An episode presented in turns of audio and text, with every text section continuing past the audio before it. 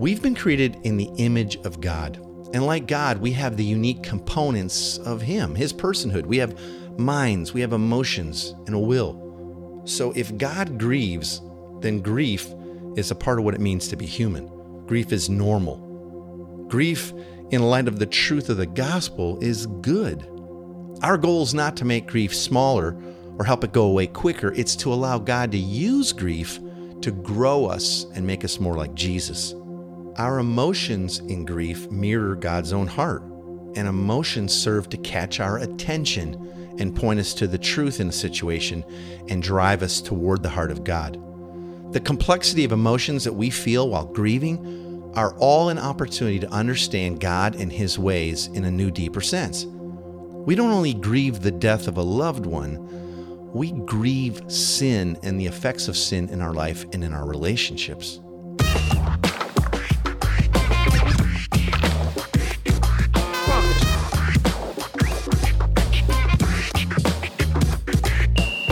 Welcome to the Everyday Disciple podcast, where you'll learn how to live with greater intentionality and an integrated faith that naturally fits into every area of life. In other words, discipleship as a lifestyle. This is the stuff your parents, pastors, and seminary professors probably forgot to tell you.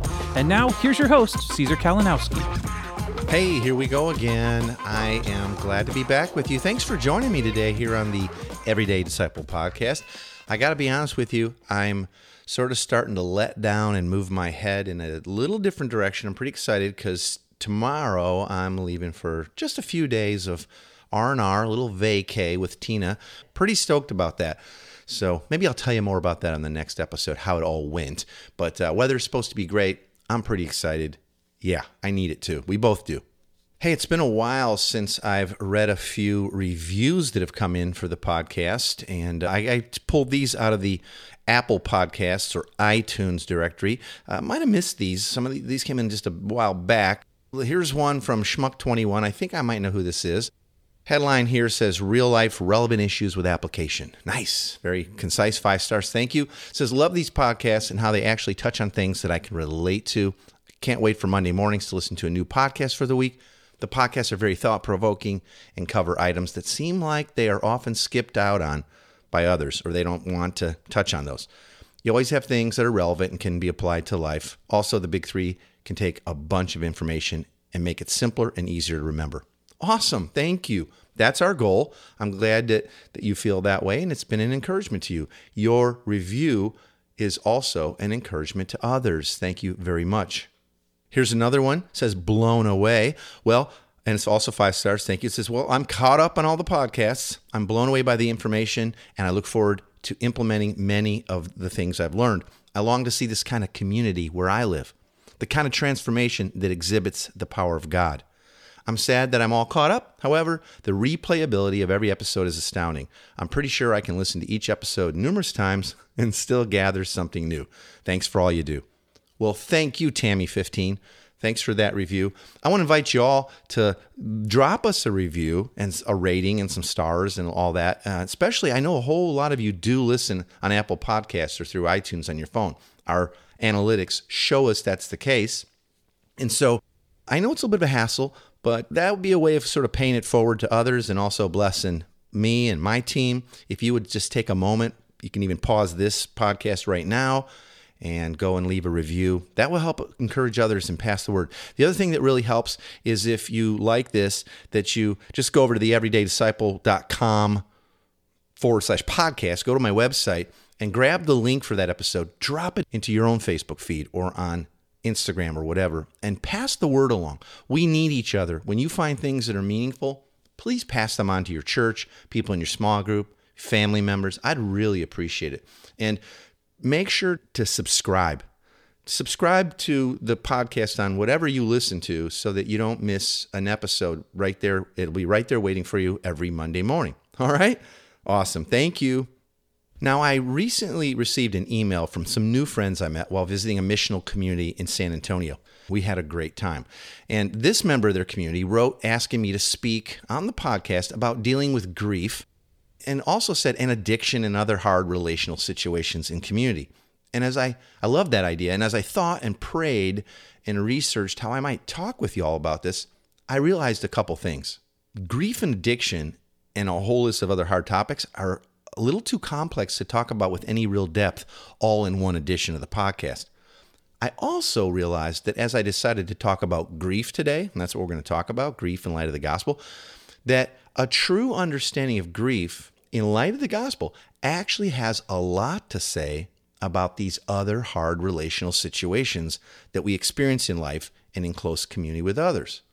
Grief comes in lots of forms and situations because loss and change in our life comes in all shapes and sizes. When we think of grief, we usually tend to focus especially on the crippling grief that comes from death. But our lives are filled with daily mini deaths, losses and hurts, big and small. A harsh or critical word here or there, betrayal, rejection, gossip, or maybe a relational stab in the back, that horrifying medical diagnosis that we never wanted to hear, relational separation or divorce, maybe a messy church split, or a prodigal son or daughter losing our job. The list goes on and on. So today, I'm going to talk about grief from a gospel centered perspective, and I think you'll see how it actually speaks into and touches a lot of these things that we experience in life. Now, growing up in my family, we were not taught to grieve. In fact, we were almost not allowed to grieve. And my wife Tina was sort of raised the same way. We weren't really allowed to show emotions, unless, of course, it was you're happy. Not too happy, settle down. And grief was primarily associated with just one thing someone's death. That's really the only category grief may be connected to, at least the way it was displayed in my life growing up. And there was this weird pragmatism connected to death and grief. Well, they're dead. You can't bring them back. Uh, they had a good life. We'll see them in heaven someday. There's nothing you can do about it now, so why be so upset or angry or don't be too sad? That's kind of how it was. It was sort of a dismissal of what we were feeling and a pragmatism to kind of get past it. I want to start to uncover what the Bible says and how the gospel speaks into grief by going to Ephesians 4. We're going to look at verses 25 to 30 and then a couple extras, and I'll give you a few thoughts that'll kind of set us up for where we're going. So here we go Ephesians 4, verse 25. It says, Therefore, having put away falsehood, meaning believing false stuff, believing lies, let each one of you speak the truth with his neighbor, for we are members one of another. Now, er, I got drop the break here. I love this because we talk a lot about discipleship being the move from unbelief to belief in every area of life. We also talk a lot about treating everyone like family. That because we're all created in God's image, we're part of that same family.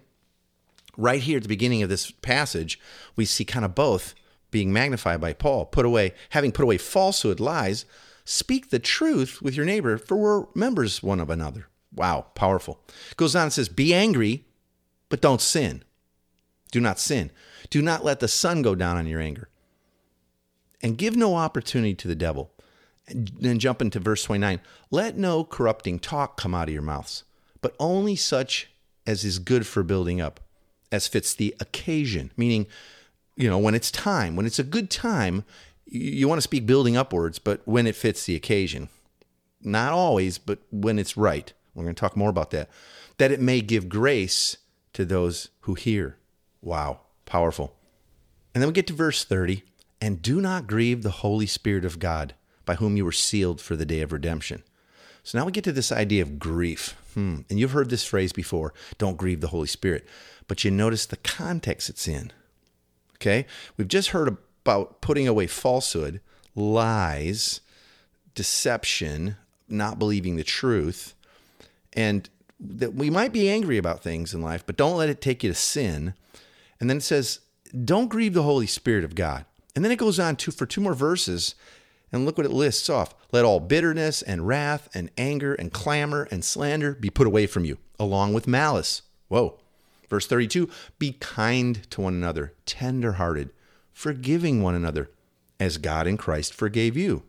Wow, that is so packed. Now, here's a couple huge takeaways from this I want to point out in connection to grief in light of the gospel. First is what God grieves, we see in this passage, is sin. Yeah, that's it's sin that God is grieving here. And sin is living in unbelief that leads to all forms of destruction. Remember that whole thing started off, verse 25, with having put away falsehood? That's lies.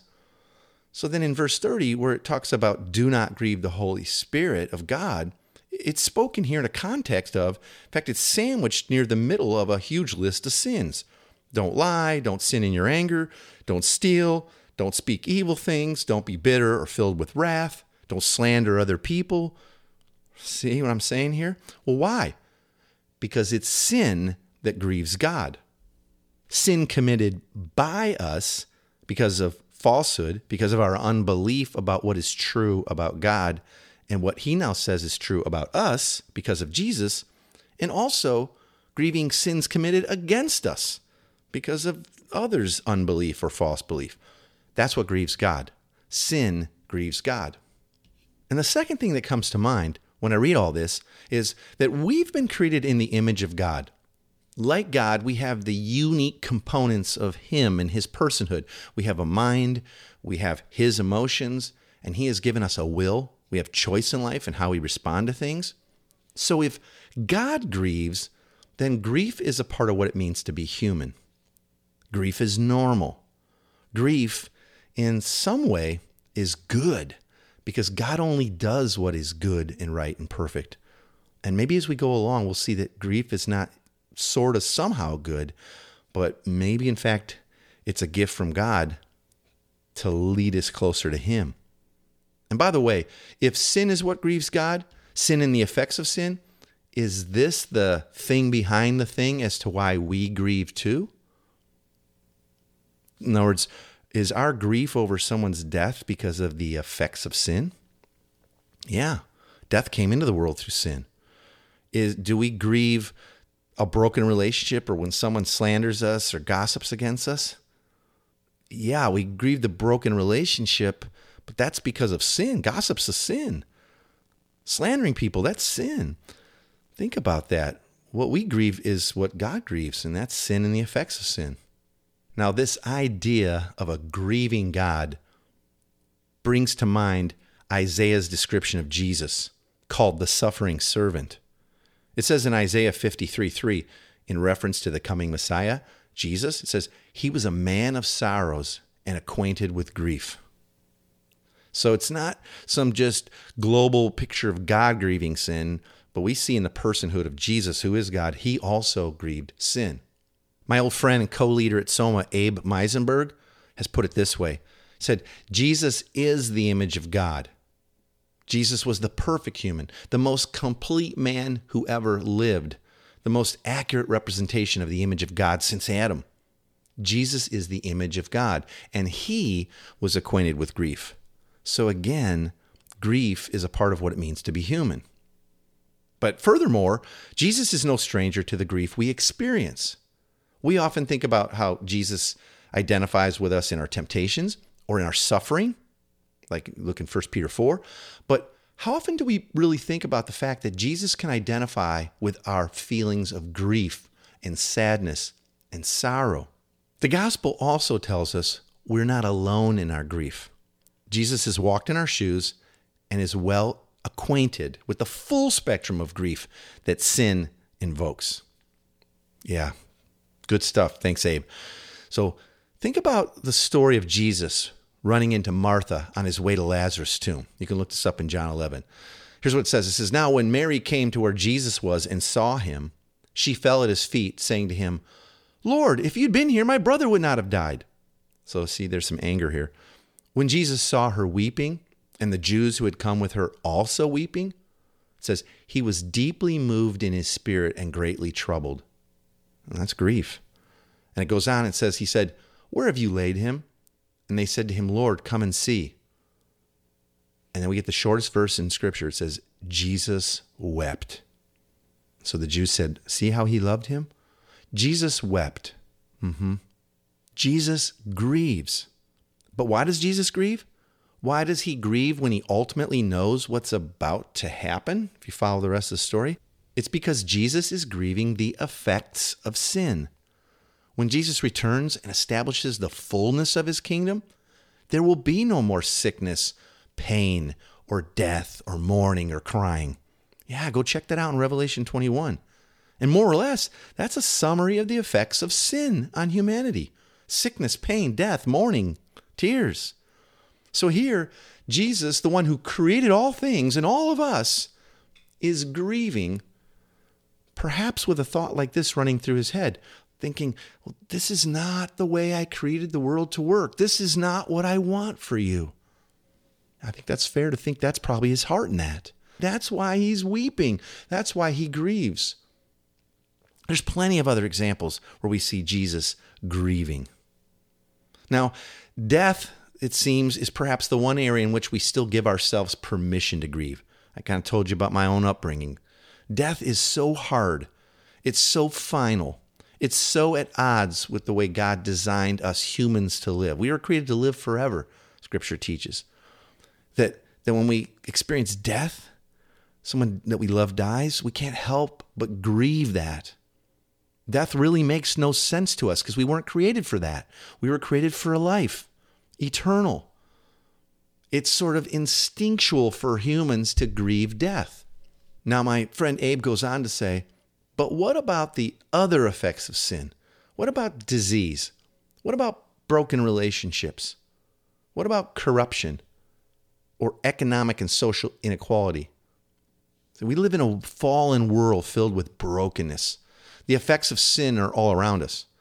And sometimes we find ourselves in situations where no single person's sin is the cause of our pain, and yet we are clearly experiencing life in a way that God never intended. So, in reality, if we, like our Creator God, need to get to grieve sin and the effects of sin, well, then I'll bet life is full of opportunities to grieve. It's not just over the death of a lost one. Our life is full of grief. We may just not see that. So we know that our emotions are God given. Our emotions mirror God's own heart. And our emotions serve to catch our attention. When we feel sad, angry, upset, embarrassed, fearful, they catch our attention and they point us to the truth of a situation. What's going on here? But they also drive us toward the heart of God. I want to suggest that we don't stuff our emotions, that we let our emotions be gifts from God to catch our attention as to something's going on here, and it's an opportunity to understand truth and get to the thing behind the thing. Hey, so and so was not that impressed with your presentation or your idea, and I felt embarrassed, or I felt angry, or I felt mad towards them. Okay, let that emotion point out what's going on here in your heart. Is that person's opinion of you so glorious, so amazing that if you don't have it, you, you wouldn't live? Or you have to get angry and then put them down, and maybe that leads you to sort of gossiping against them so you can feel better? I don't know. You see my point? So, as our emotions sort of catch our attention and lead us to the truth about who God is, is grief the same way? Is the complexity of emotions we feel and go through while grieving all of it an opportunity to understand God, His heart, and His ways in a new, deeper sense? I think it is. Now, sociologists and psychiatrists and people who are really smart with all this stuff years ago came up with what is called the five stages of grief. They're denial, anger, bargaining, depression, and acceptance. And I found a pretty concise description of each of these five stages of grief online at medicinenet.com. Let me let's briefly go through these. It'll help us understand what's going on and what God might be trying to catch our attention and point us to. So the first stage here they list off is denial. Denial is what you experience when you first hear the news of a sudden loss, something which you had not expected and imagined. You're shocked and stunned. You're not able to digest the fact that this has happened to you. Hence, you deny the fact that it's ever happened. You try to absorb the information, but your mind just can't really fully go there. Stage two is anger. Anger is what you go through once you come to terms with the loss, be it of a person or a relationship. The deep sense of sorrow and resentment may also find its way in the form of anger directed towards others, such as the one you lost, or maybe your boss if you lost your job, or people around you, or maybe even anger towards God. I hear that a lot. Not everyone goes through this stage. Some people control their anger more than others, but often anger can make people feel unapproachable. And sometimes people are okay with that, like, just leave me alone. I can hide a little bit here in this anger. Stage three is bargaining. Bargaining in grief means you ask God to bring back what you've lost in exchange for something. You get a false belief that you can mend things through negotiation. It's like giving false hope to yourself and postponing the feeling of hopelessness. You're most vulnerable and feel helpless during this stage. Next stage is stage four, depression. So the earlier stages of denial and anger and, our bargaining are full of activity in our brain. We're just we're going a million miles an hour trying to reconcile and understand. As soon as you realize you can't change things, that you don't control things, well, we kind of become quiet and begin to isolate ourselves from people around us. And we go into a shell. You feel alone and empty, perhaps even when you're surrounded by your family and friends. Nothing really seems to make you feel better. There's a sense of deep depression that kicks in. And stage five is acceptance. And that's when you come to terms with reality. And I would add, come to terms with truth. You accept that this has happened and you need to move on in life. And you realize that there's nothing you can do to retrieve what you've lost. And so you try and start to move on. Author David Kessler says the five stages denial, anger, bargaining, depression, and acceptance are a part of the framework that makes up our learning to live with what or who we've lost. They're tools to help us frame and identify what we may be feeling. But they're not stops on some linear timeline in grief. Not everyone goes through all of them or in a prescribed order. And I agree with him. I don't think these five stages are linear. We can bounce around and back and forth between these five stages. Sometimes you feel anger first when something happens, and then you might get into denial. And sometimes with denial, there's defense. And then you might try to accept it, and that leads to depression because it's never going to change. And then you might get to starting to bargain. Let me see if I can fix this. So you see what I mean? It, it, it can just move around and bounce, and, and not everybody moves through these things in the same way. No two people grieve in the same way. You've seen this in your own life and family. Different people experience loss and grief in the same situation, but perhaps in very different ways. Now, here's another quote from David Kessler. Wow, this is profound. He says, We think our job is to make the grief smaller. Grief doesn't get smaller, he says. Our job is to grow bigger around the grief. Wow, that really struck me. And I think the way I'd say this in light of the gospel is our job or what we need in light of our grief is to gain a better understanding of the truth of who God is, how He created life to be, and His heart and His hopes in connection to all of this, to the situation we're facing. To grow bigger in the truth because of the pain and loss or anger we're feeling. That's how I'd put that. See, we may never fully move on from anger or move on from the pain. You may never fully accept things or want to accept things that have happened in a relationship or accept things as they are now. But you can move on toward the truth and move on from false beliefs, growing bigger in a sense, in light of and because of the situation or loss you're experiencing. We have to choose that, but we get to. And here's the thing we can help others find truth and move from false beliefs to truth.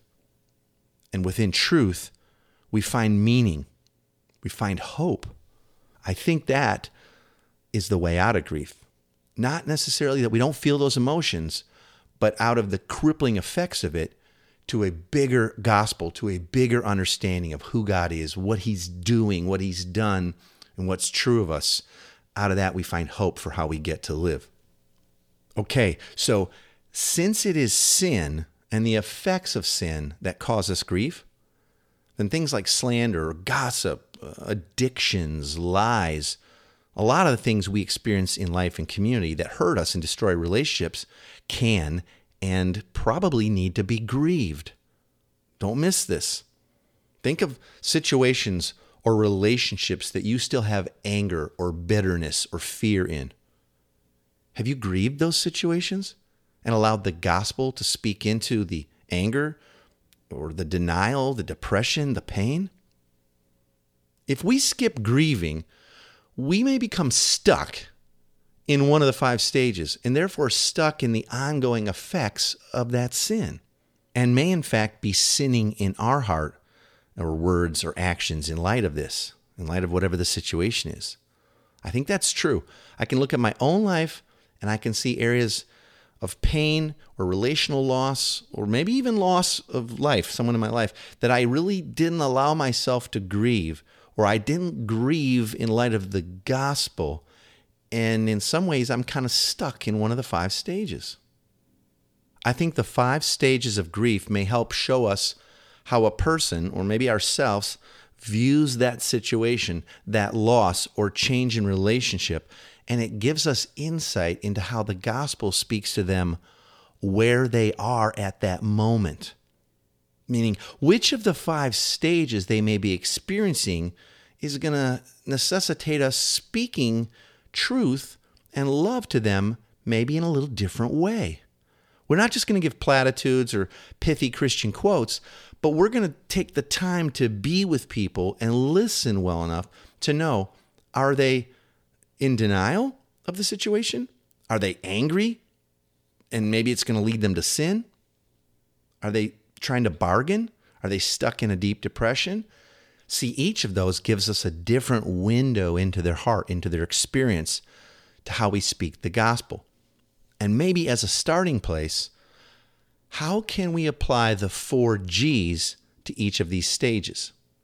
Now, if you've never heard about the four G's, I, I want to tell you, wow, mind blowing stuff from Tim Chester. They're four eternal truths about God that all start with the letter G. It's why we call them the four G's. So it's God is great.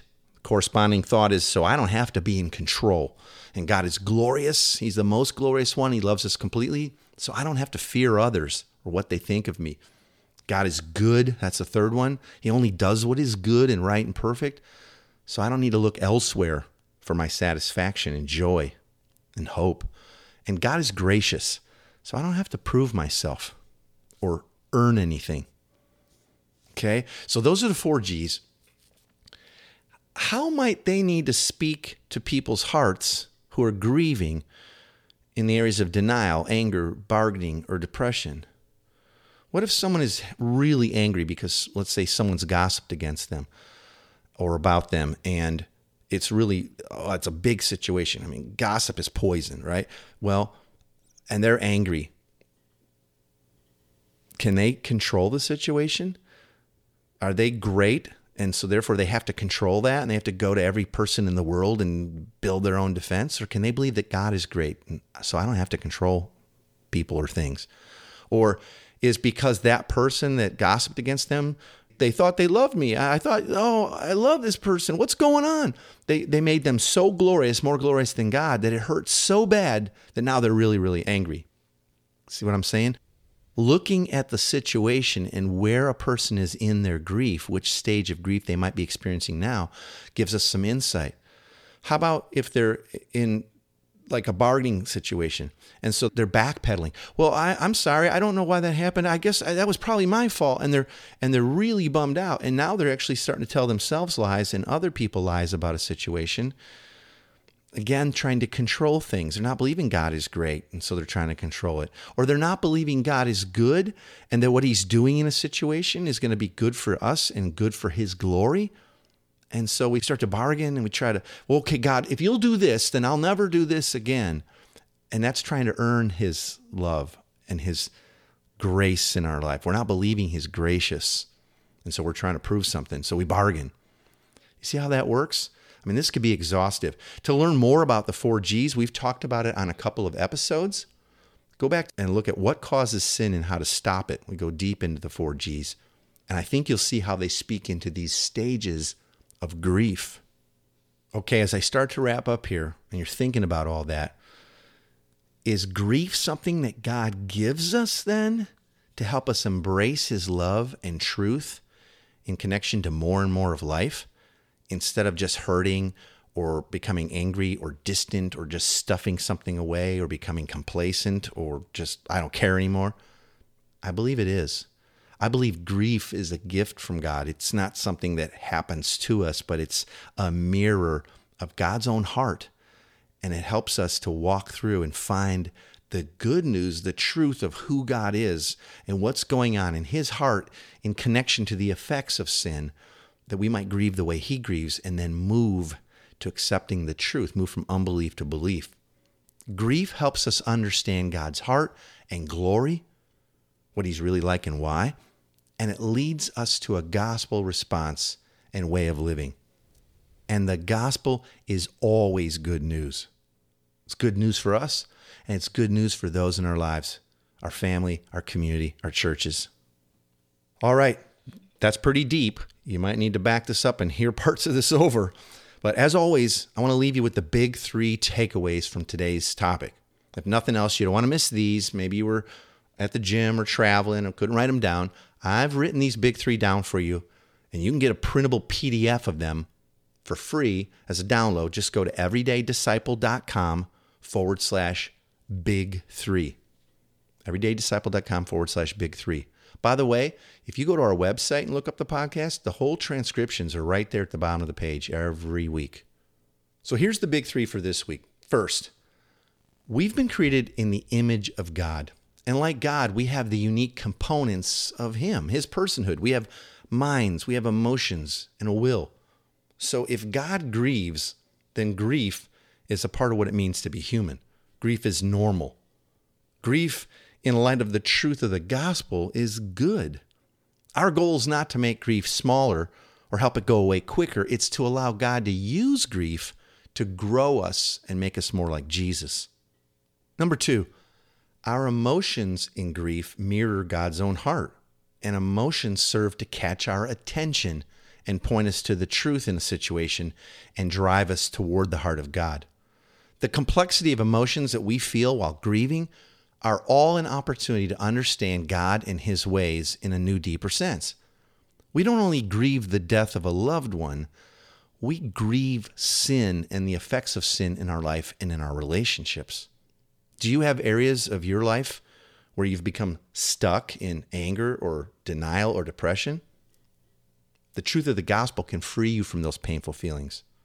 And then, number three, everyone experiences grief in their own unique way and timing giving those who are grieving trite answers or quoting our favorite scripture or Christian colloquialism to them may not be very helpful.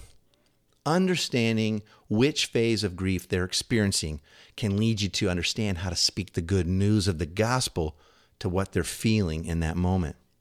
People don't need our good advice, they need the good news.